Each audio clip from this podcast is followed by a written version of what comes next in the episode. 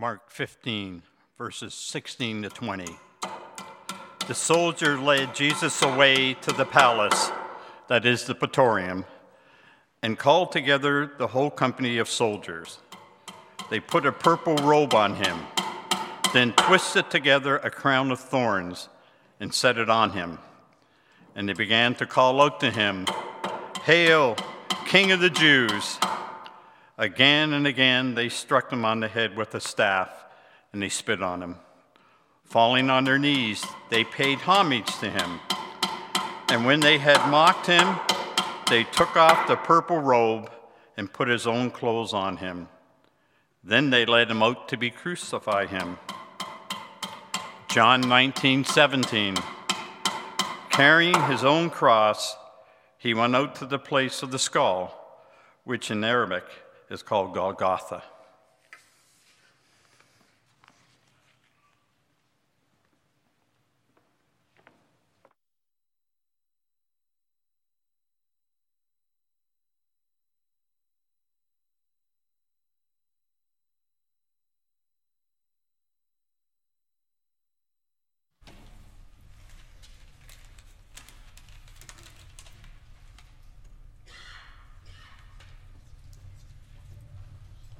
As we move through Lent into the Easter season, we're reminded of the blessing that we have of a God that is mighty to save us.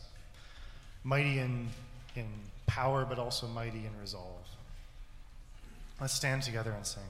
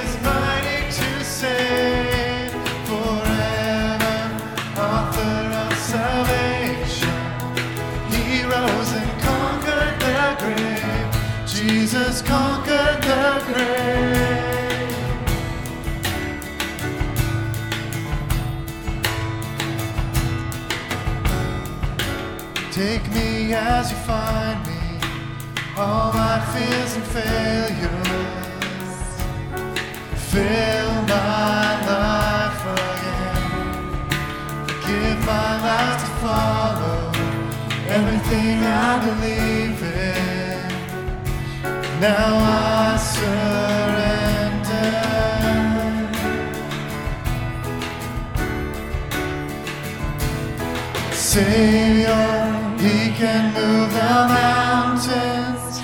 My God is mighty to save. Jesus mighty to save forever. Author of salvation. He rose and conquered the grave. Jesus conquered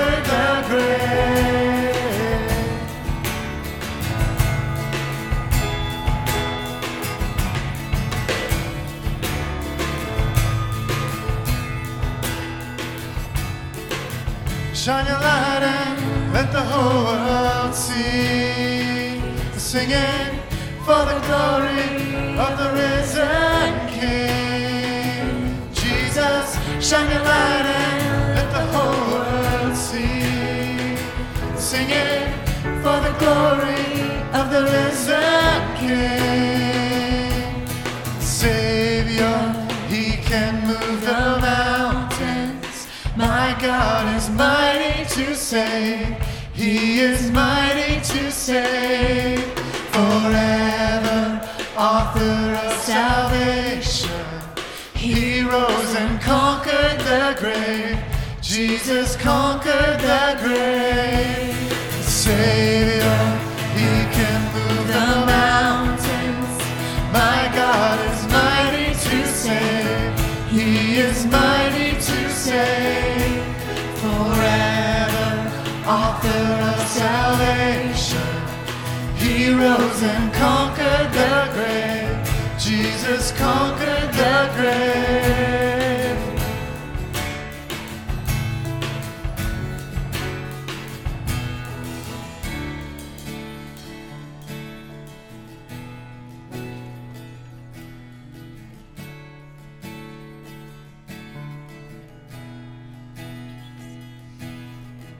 All the saints and angels, they bow.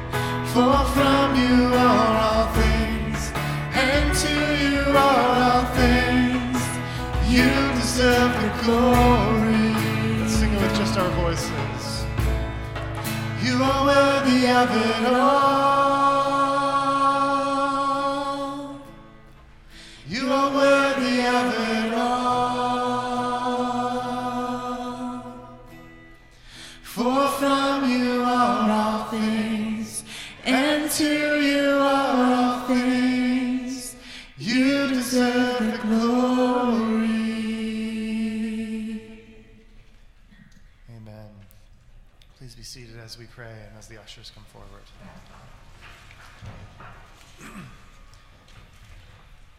God, we thank you that you are worthy of it all. We thank you that when we worship you, we worship a God who is, who is worthy of everything we can give, that you have given us so much. And as we return things to you and as we use them for your glory, we are, we are becoming a part of your perfect plan.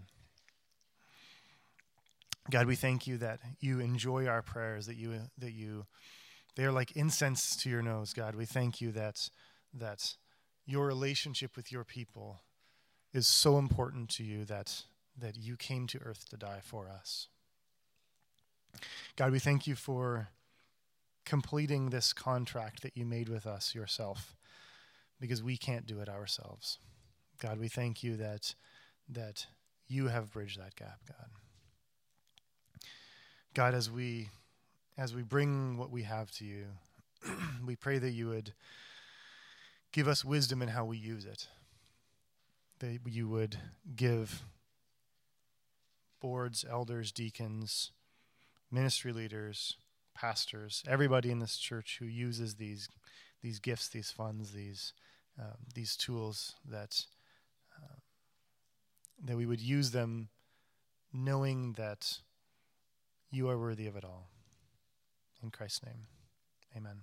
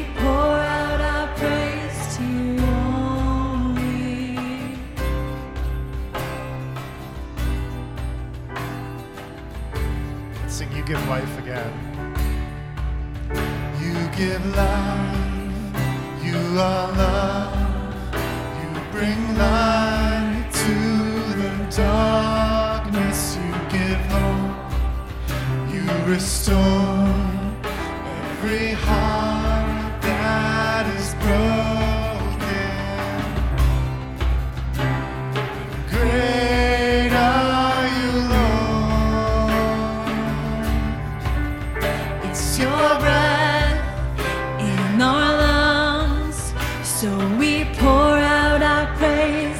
We pour out our praise. It's your breath in our lungs.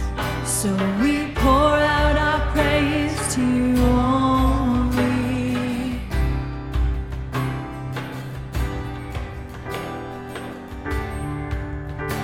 In Ezekiel 37, it says, And he said to me, Son of man, can these bones live? And I answered, O Lord God, you know. Then he said to me, Prophesy over these bones and say to them, O dry bones, hear the word of the Lord. Thus says the Lord God to these bones Behold, I will cause breath to enter you, and you shall live. And I will lay sinews upon you, and will cause flesh to come upon you, and cov- cover you with skin, and put breath in you, and you shall live, and you shall know that I am the Lord. So I prophesied as I was commanded, and as I prophesied, there was a sound, and behold, a rattling, and the bones came together, bone to its bone. And I looked, and behold, there were sinews on them, and flesh had come upon them, and skin had covered them, but there was no breath in them. Then he said to me, Prophesy to the breath, prophesy, Son of Man, and say to the breath, Thus says the Lord God Come from the four winds, O breath, and breathe on these slain, that they may live. So I prophesied as he commanded me, and the breath came into them, and they lived and stood on their feet, an exceedingly great army. Let's stand together as we sing.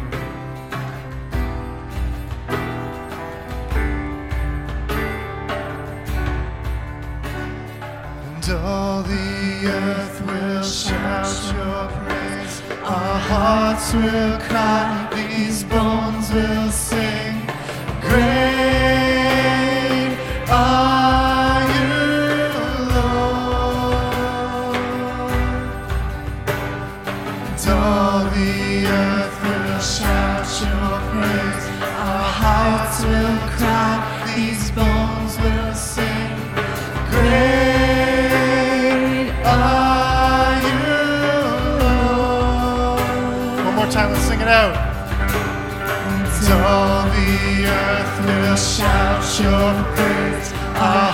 hearts will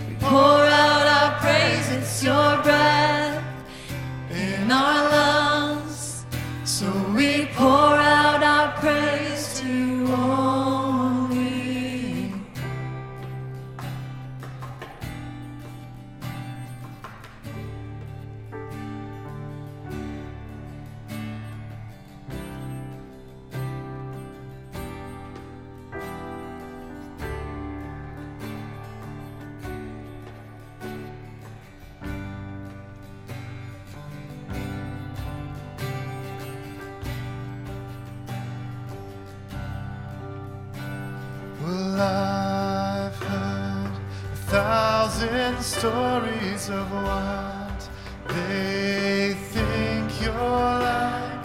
But I've heard the tender whisper of love in the dead of night, and you tell me that you're pleased and that I'm never alone. You're a good to your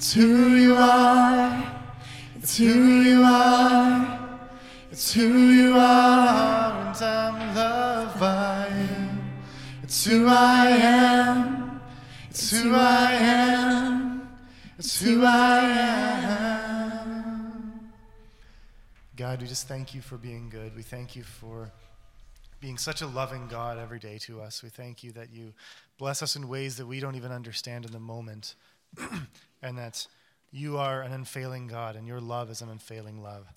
We just pray now that, that our worship would bless you and that our lives this week and this month would bless you as we, as we go out from this church and we, and we try to show others what it is that you mean to us, God. Amen.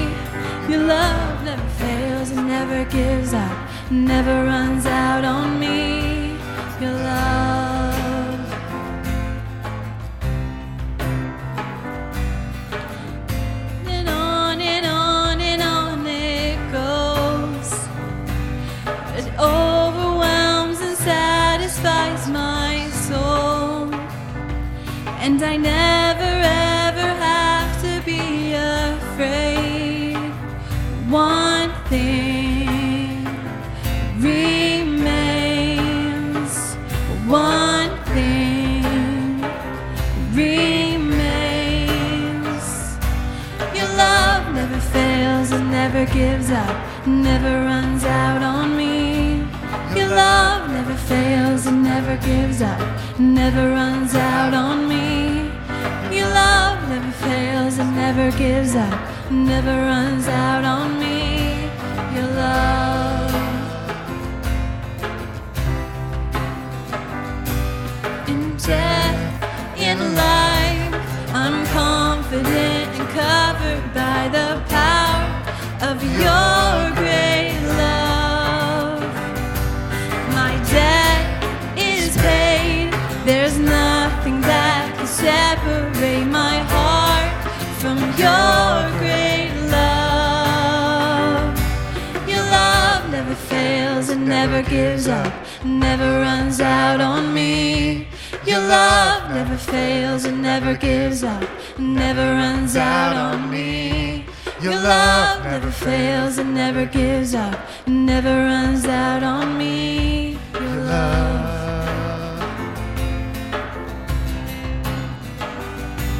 Your love never fails and never gives up, never runs out on me. Your love never fails and never gives up, never runs out on me. Your love never fails and never gives up, never runs out on me.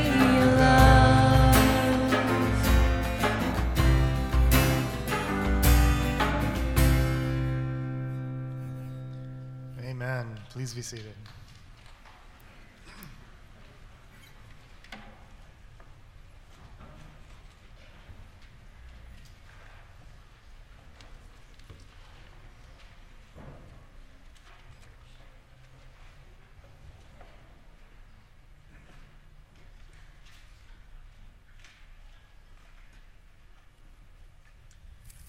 You seem to have upset the delicate internal balance of my housekeeper.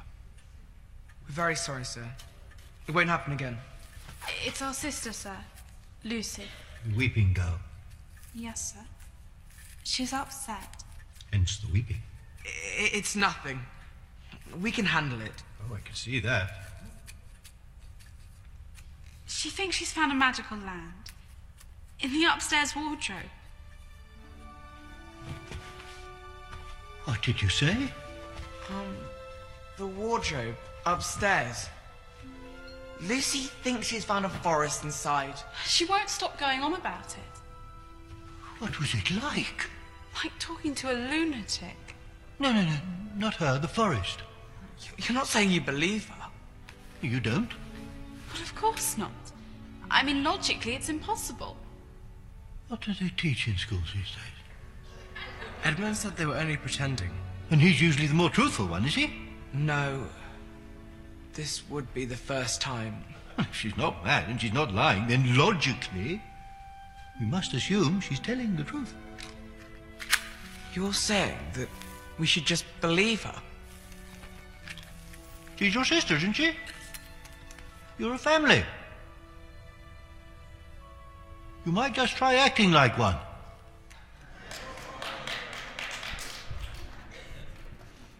Good morning. How are you guys? Warm? Yeah? At least it's warm in here, but man, it was a cold walk this morning. I, I'm glad most of you put your clocks ahead. There's one gentleman, I, when I walk past the residence on Sunday mornings, he gets up at 4 in the morning in order to get Wheel-Trans at 6 in order to go to Mass. And that's like hardcore dedication. He was crying this morning because he forgot to set his clock back, so he woke up at 5:15. So, you know, just for those of you who had trouble getting up this morning, shame on you. But uh, that guy's hardcore, though. Wow. Uh, let's go to the text right today, and let's jump right into this. We're in this series talking about the real Jesus. I'm in Mark chapter 3. And we come across this very, very interesting story about Jesus. And it's a story that perplexes a lot of us who, who know and have heard this story before, but we're introduced to this guy and some of his claims, which may not just kind of jive with some of ours. Let me read you this story from Mark. If you're following along, you can follow along in your Bibles on page 1130 in the seats in front of you, or you can follow along on the screen or follow along in your notes. So let's go here. Then Jesus entered a house. And again, a crowd gathered, so that he and his disciples were not even able to eat. When his family heard about this, they went to take charge of him, for they said, He is out of his mind. And the teachers of the law who came down from uh, Jerusalem said, He is possessed by Beelzebub, by the prince of demons. He is driving out demons. So Jesus called them and spoke to them in parables. How can, a, how can Satan drive out Satan? If a kingdom is divided against itself, that kingdom cannot stand. If a house is divided against itself, that house cannot stand. And if Satan opposes himself and is divided, he cannot stand. His end has come. In fact, no one can enter a strong man's house and carry off his possessions unless he first ties up the strong man. Then he can rob his house. I tell you the truth all the sins and blasphemies of men will be forgiven them, but whoever blasphemes against the Holy Spirit will never be forgiven. He is guilty of an eternal sin. He said this because they were saying he has an evil spirit, and then Jesus' mothers and brothers arrived. Standing outside, they sent someone in to call him. A crowd was sitting around him, and they told him, Your mother and your brothers are outside looking for you. Who are my mother and brothers? he asked. And then he looked at all those seated in the circle around them and he said, Here are my mother and brothers. Whoever does God's will is my brother and sister and mother. May God bless the reading of his word. You ever had someone who you care about say something harsh to you? Always. Okay, we got one. Okay, yeah. Yeah. Uh, and I, on a regular basis, have people who say rather harsh things to me. Sometimes it's because they're angry, sometimes they're just angry at me. Uh, s- sometimes they're confused or disoriented, they're high. Uh, sometimes they just need just someone to vent to. I used to have this one guy who, on a regular basis, actually at the end of every communion service, when I was in a brethren church, he would come up to me. So that was every week. He would come up to me after the communion service and say, You've heard me tell this story before. You are a complete waste of space. And sometimes those harsh, those harsh comments can hurt, can't they? Especially when they come from someone you, you care about. In this guy's case, he wore his pants backwards, so I was able to kind of like, okay, consider the source. All right. I remember once I, I wrote this, I was so angry with my dad, so furious with him. And I didn't know how to express my anger to him, so I wrote them this big, long letter. I left it on his bed, and all I did, I spelled out how he needed to man up, how he needed to be a dad, he needed to be a husband, he needed to lead his home, and he needed to stop being so passive as a dad and as a father. Oh, me, sophisticated 19 year old full of wisdom. to, to extol on my dad my great pearls of knowledge. But I don't know about you. And, I've, and I've, I've done some harsh things even to people I've been close to, but I don't think I would ever say to my mom and my dad or my siblings, hey, Joy, John, Jim, Janet, you're not my family anymore. This is my family. And we come across this text here today, and, and we get this picture. And if we've been working through Mark since the beginning of the, the year, and, and we get this picture of Jesus. Here's a guy, he's going without food. I don't think he's running on much sleep. He's got people, crowds around him pressing on him, throngs of people pressing on him. We, have read the, and we've studied in the last couple weeks even, he's turned the religious establishments against him. He's even turned some of the governing authorities against him. And so his family shows up to come and care and nurture, to bring him home to take care of his needs. I mean, that seems like a pretty reasonable family, would you agree? Yeah. And we read here in this text, and we get this picture like Jesus' family called him crazy. And then he makes, he has the audacity to say, That's not my family. Anyone who does the will of God is my family. I mean, I'm sure when his mother and his brothers heard that, that must have been harsh. Would you agree? Uh, I mean, poor Mary. I mean, first of all, she gets impregnated by the Holy Spirit. Okay? Imagine explaining that one to your dad and mom at the dinner table, people. And then, when she's quite well on in the pregnancy, she has to walk uphill 90 miles, sorry, no donkey, to Bethlehem and give birth in a nasty stable.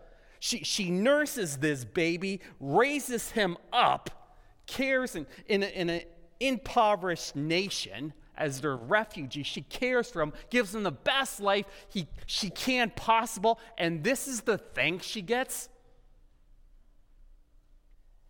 Man, he must be out of his mind. And he's like, These are not my relatives, it's those who do my will. So let's be practical for a second here, okay?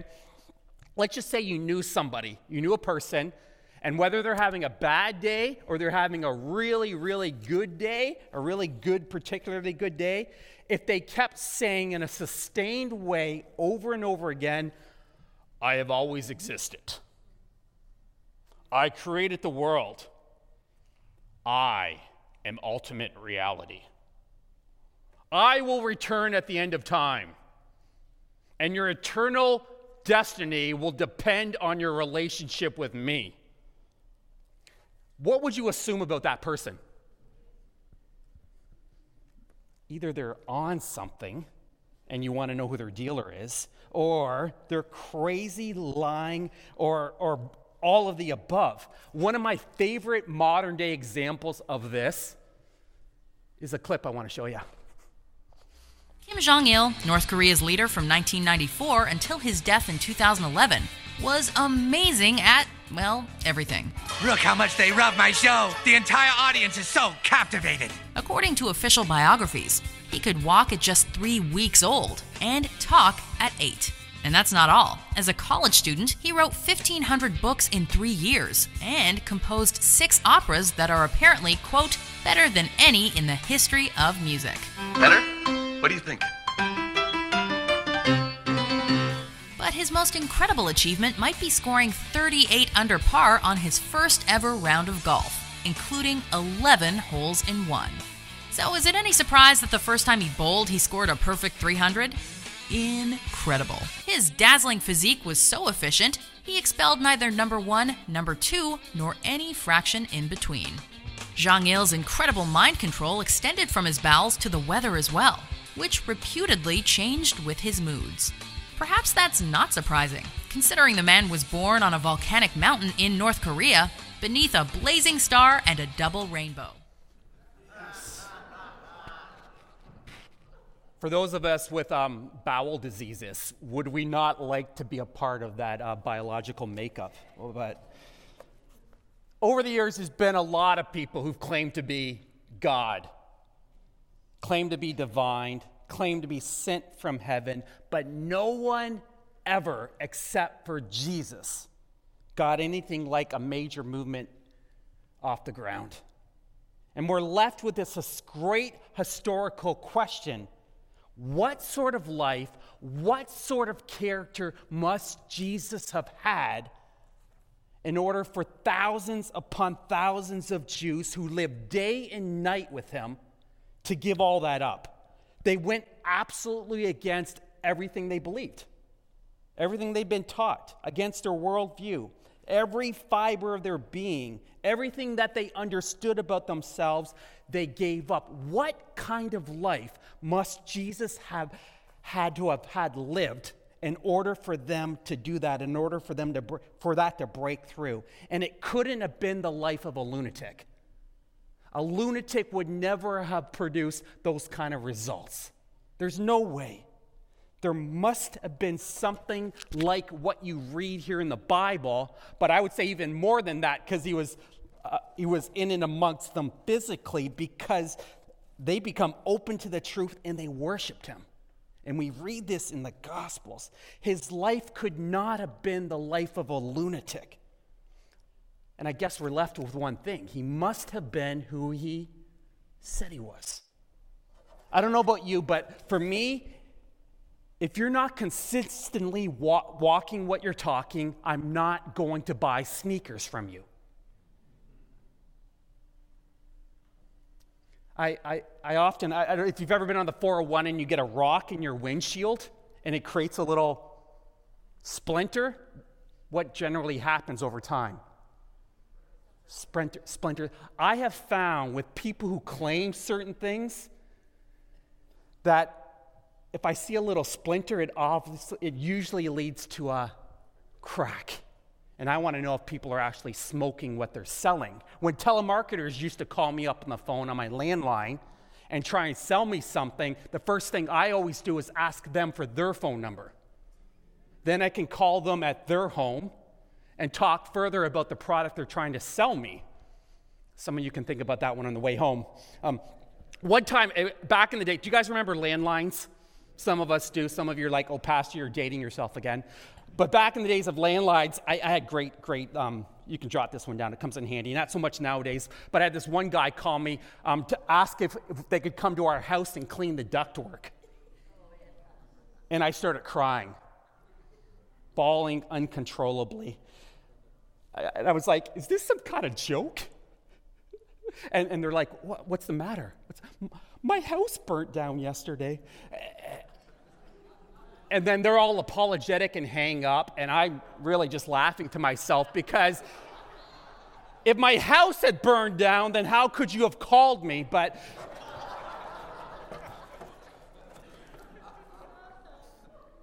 some of you are like, that's a great, doesn't work as well with cell phones, just letting you know. But here's the deal here, though. When it, when it comes to Jesus, he lived this life that was so revolutionary, so real, so genuine, it melted the hearts of everybody who encountered him. And, and these people turned their entire worldview up to follow this guy, and we're still talking about him today. And when we read this story here, he's not trying to sever his family ties. Because we read even later on the Bible, it's not consistent. Even on his cross, when he goes, put, puts on the cross at the end of his life here on earth, what does he tell John to do? To take care of his, to take care of his mother. He even, in other parts of Scripture, even says to the religious leaders how poor of a job they're doing honoring their mother and father. And he calls us to a higher level when it comes to family. He's not suggesting breaking family ties here. But he does say commitment to him may lead to division in your family. Sometimes that is the price of following him. But here's what's going on here. And here's the deal. And you really pick this up in the book of John and John's Gospel, ch- um, chapter 7, verse 5. The real problem in this story is that Jesus' brothers don't believe him, they think he's a lunatic. They think he's gone crazy. His own brothers, his own family. And some of us can relate to that, can't we?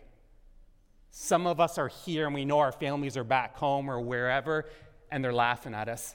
They don't get us at all. They look at our lives, and, and some of us are generous. And they're like, why are you doing that with your money? Or they look at your lifestyles and your daily, look at all, all you're doing with, say, the poor or with children or in the neighborhood, or and they're sitting there like, are you out of your mind? That's not a good investment. You need to be doing this. And they think you're insane and they don't get you. And here's the deal if you're a follower of Jesus, if you're a disciple of Jesus, you're going to come across as crazy because it's a contagious disease and you get it from Him. And then he has this, a bit of a warning here in, the, in this story here, which I think we got to pay heed to, though, too. There is a danger, too, whether you're in a Christian family or in a non Christian family, of, of making it all about your family. That family is everything. Every moment, every activity, every decision. I mean, that's generally commendable. But I also think we're called in scriptures to not make our families an idol because you can take good things and you can make them greater than God. And Jesus is calling us to. And any the problem with this is anytime when you take something good and you make it greater than God, it'll self-destruct. It'll fall apart. It'll blow up. And Jesus warns us of this. And that's a hard saying, isn't it? It's a hard saying. So let's keep reading this passage here. So if he's not a loony, if he's not a lunatic, then he must be a it's got to be a liar, right? I mean, and, and so the religious leaders come along here and they're like, they call him evil. He must have been evil. He must be a liar. And so you have all the, the, text tells us there's religious leaders coming from all over to check out this guy, to see if he's a heretic, to see if he's teaching false things. And what do they encounter? They encounter this man who's generous with his time, compassionate towards the poor, loving a man of the scriptures because they're, they're Bible believing, scripture believing lovers of God.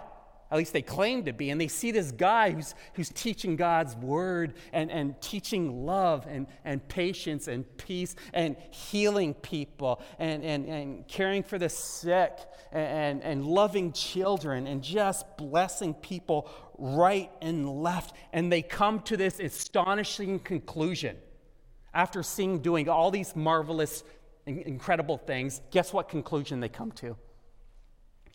Jesus was demon possessed and was casting out demons by the power of Satan. How did they get there? How? How did they make that leap? And Jesus answers them in the passage. Your claims make no sense and your hearts are desperately wicked. Now, I could spend some time talking about that today, but I, I don't think that's such an argument in our world today. as much as it used to be. I don't think most of our culture is saying Jesus is evil. But what we've done here is now in the 21st century, with sophistica- as sophisticated Etobicokians, what we've done instead of calling Jesus a lunatic or a liar, we've come up with what I'd call a third category. See, back in the day, if you ever read C.S. Lewis or any of his stuff, he's the guy who uh, you saw the clip from The Lion, the Witch, and the Wardrobe earlier. Wrote a bunch of amazing books, but one of his premises that he's famous for is Jesus was either a liar, sorry, a lunatic, a liar, or Lord. He had to be one of those three things. But sophisticated, intellectual, modern people started thinking, no, we're going to make a fourth category. So they came up with a fourth category because they all agreed he wasn't a lunatic. And we can't call him a liar. But we don't want to call him Lord, other, otherwise, we'll have to worship him. So, what do we do? So, they came up with a fourth category, and I'm calling it for today's purposes legendary. They made and are making Jesus a legend. He's legendary. And, and it's this very, very, it's been around for millennium, but it's gotten really popular in the last couple decades because of a book called The Da Vinci Code, and they made a movie of it. I just want to show you a quick clip of it. Who is she? My dear, that's Mary Magdalene. The prostitute? She was no such thing. Smeared by the church in 591 Anno Domini, poor dear. Mary Magdalene was Jesus' wife. Now, listen to this. It's from the Gospel according to Philip. Philip? Yes, it was rejected at the Council of Nicaea, along with any other Gospels that made Jesus appear human and not divine. This is the tiny bit from the movie. In the book, this is the thing that caused all the controversy. But basically, what the book and the movie sets out to do is paint Jesus as a teacher of love and peace and fully human, but not God. Not God. He was a wonderful man, a man of love and peace, but not God. Because their belief is what's happened is centuries went by and the church they concocted this whole story called the New Testament and the Gospels in order to make money, in order to brainwash people, in order to lead people astray. And they made up all these stories about Jesus being divine and being God. And the reason they did this is if Jesus is fully human and not God, we don't have to worship him then. We don't have to bow a knee to him then. It doesn't threaten our way of life. And the problem with this, this whole argument completely falls apart. It's got so many holes in it. But if I wanted to get a religion off the ground, if I wanted to, to get this whole story of Jesus off the ground, if I, if, and, and make it incredible with miracles and all sorts of supernatural occurrences, the first thing I have to do is wait. Okay? So Jesus dies and he dies because he must have, he had to have died because he wasn't God, then I have to wait for what? I have to wait for everybody who knew him to die. Because I can't write a book that has all these witnesses in it if they're still around. Because when you start to read the Bible, you realize that it was written way earlier than when the church could have gotten a hold of it and, and, twisted it and added all this information. Let me give you an example. In 1 Corinthians 15, Paul writes this. Paul wrote this probably 15 to 20 years after the time of Christ, but it says this 500 people saw Jesus risen from the dead, and most of them are still alive. You can go talk to them about it. So you've got these public documents floating around because the whole Bible wasn't in book form, but you had these letters floating around, and some of them are making these extravagant claims that Jesus rose from the dead. And there's people you can go talk to, 500 of them, in fact, that saw him. And, and he's making all these claims, and you've got this kind of language going on in the New Testament to all these people who were witness to Jesus resurrecting. And these claims, the, these stories, these letters, they were too early in circulation for them to have been rewritten, revised centuries later.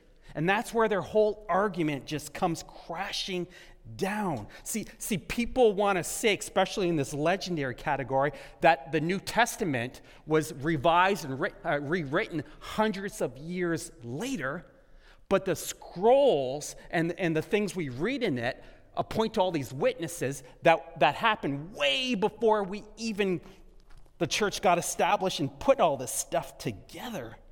And it's, it's such a compelling thing to just say, he's not a lunatic and he's not a liar, and he's not a legend. So why don't people just believe in him? And it's because if you believe that Jesus is Lord, it means you have to repent. And it means you've got to return. And it means you got to do a 180, whatever term you want to use, and give your life to Him. Because if he was Lord, it means everything he said was true, and he is the only way to heaven. He's the only way to everlasting life.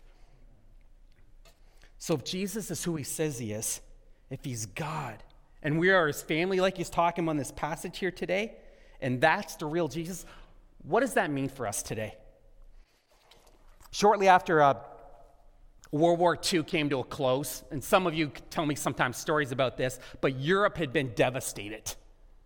And much of the continent was lying in ruins. And there's a story told about an American soldier who was returning to the barracks in London. And as he pulled around a curb, he saw a little boy with his face pressed against the window of a pastry shop, of a bakery. And so he, he pulls his Jeep over to the side gets out, walks slowly over, just to kind of watch what's going on here. And this little boy has his face pre- pre- pressed against this window, which is all kind of fogged up.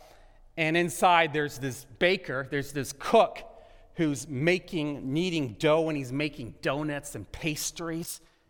And the soldier looks at the little boy because one thing that had happened as a result of all these wars and this battling is there was this devastation. This, one of the devastations was there was all these orphans who were starving to death in Europe. And he sees this boy, and, he, and the boy's just staring at this food, and he's salivating and drooling, and eyes are watering, and he's shaking, and his stomach's heaving.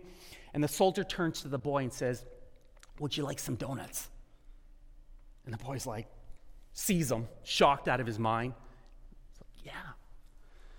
And the soldier then proceeds to go into the store, buys a dozen pastries, has them put into a bag, and he brings them up to the boy, hands it to him, and he goes to leave, and he feels a little tug on his uniform, and the boy looks up to him and says, Are you God? Are you God? And I love this fact in this story here for all of us today. Jesus calls us family.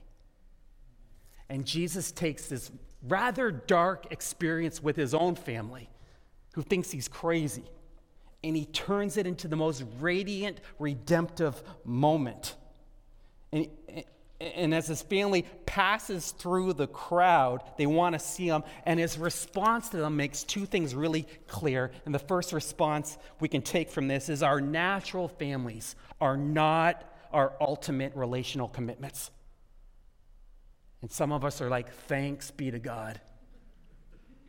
And others of us, this is troubling. But our natural families are not our ultimate relational commitments. And Jesus looks around at the people seated around him and he says, Here are my mothers and my brothers and my sisters. And in a patriarchal culture like that back then, your family was everything. Everything. They were your identity. And Jesus has the audacity to say, even if your parents reject you like my parents rejected me, you can be in family. And I will give you an unconditional love so powerful that you'll be able to handle that rejection. We read in Psalm, the psalmist writes in Psalm 27:10, Though my father and mother forsake me, the Lord will bear me up. I don't know about you, but, me, but as a dad, I let my kids down all the time. Sometimes, literally. I just drop them. And some of you, you have been dropped by your parents. You've been dropped by your family really badly. And it's been emotional and it's been personal. And Jesus says, I have a love that will make mincemeat out of that. You can be adopted into my family today. That's how much I love you. Let that come into your life. Let that soak in you, and it will defeat evil. It'll defeat the, the, the strong one. It'll defeat loneliness. Because of what I did on the cross, you can now be adopted into my family. And the second thing we learn from Jesus' response is we are Jesus' own family. And there's this picture here that if we obey him, we get to experience this family of being one of his children. Where, and, I don't know about you, I, when I've traveled around the world and I encounter other Christians, we can just get into conversations and there's like this kinship there's like this, this unspoken bond and we can just get dialoguing because we share the most important thing in common and for some of you that are a bit rattled that I said your spiritual family is far greater than your biological one, here's an important thing too. When you're obedient to Christ, it makes you a better father, it makes you a better mother, it makes you a better sibling. It enhances all those relationships. I don't know about you, but I need all the help I can get to be better in those areas. Thanks be to God. Our Father who art in heaven, hallowed be thy name.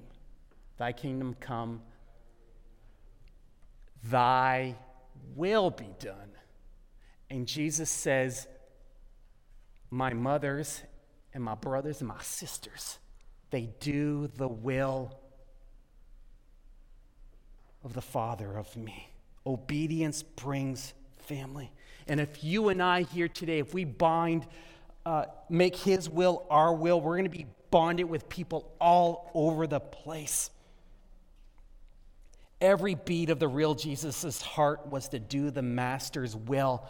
And because of that, he goes to death on a cross that he didn't deserve so that you and I can call him family.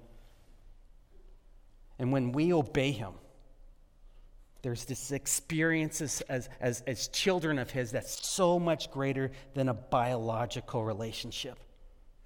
So, how do you view Jesus? The real Jesus? Is, is he a lunatic? Is he a liar? And my heart breaks for so many of us here. I think a lot of us have made him legendary. I really do. I think there's some of us who have been going to church for decades and we still believe that there's many paths to heaven. We still believe as long as I, maybe I throw some money in the plate, as long as I go to church on Sunday, as long as I'm a kind of a good person, I get into eternity. I am a part of his family. And it's not true. I'm telling you right now, unless Jesus is Lord, of your life and your whole life. You're going to spend eternity looking at things from the outside. There's only one way to heaven, and that's through saying yes to Jesus, making him your Lord, realizing he lived the life you should have lived, and he died the death that you deserved, and he did it so that you could be adopted into his family that'll last forever. Can we pray? God, thank you. Thank you for the real Jesus. And these are hard words and hard sayings. But you're calling us to something that's bigger and greater and richer and deeper than anything this world has to offer. And it's an eternal kingdom, it's an eternal family, it's an eternal dinner table with you forever. God, I pray for anyone here who's feeling lonely, is lonely, is feeling isolated, maybe from family, maybe as a result of their faith. Maybe it's just they've just never had a very good earthly family experience. And I pray, I pray today, God, that they haven't already, that they would trust you as their Lord. And as a result of that, as you being their sin forgiver, they can experience this adoption and become a part of a spiritual family that spreads across the world and across the centuries. And it'll never uh, develop rust or mildew or, trans- or, or, or exhaust, but will last for eternity. I pray, God, that you would just give them that hope and that peace today that can only truly be found for you, and that you would just give them that Teflon faith that no matter how anyone treats them, no matter what harsh words, it won't devastate them. But because of what you've done, it'll give them the power, the strength, the ability to overcome. That's all available, God, if we just trust you, if we just make you Lord of our lives. And God, I pray for any of us who have just been doing this church thing for so long, even the idea of seeing you as something different, other than liar, lunatic, or legendary. We don't even know what that means, or it would be embarrassing to come forward, to come clean, to confess, I've been following the wrong thing for all these years. Holy Spirit, I pray today they would feel safe. They pray this would be a place where they can just confess, come to you, and start that new, real, right relationship with you at the center. God, I just pray for our body that we would not be uh, like the world. We would not just be a community center or just a place where we gather for whatever reason, but it would be about you and worshiping the real and only you, who the only life is available, the eternal life is available through you. Bless you. Thank you for your words today. God, just continue to work in and through us all to be more like you. We pray these things in your precious name. Amen.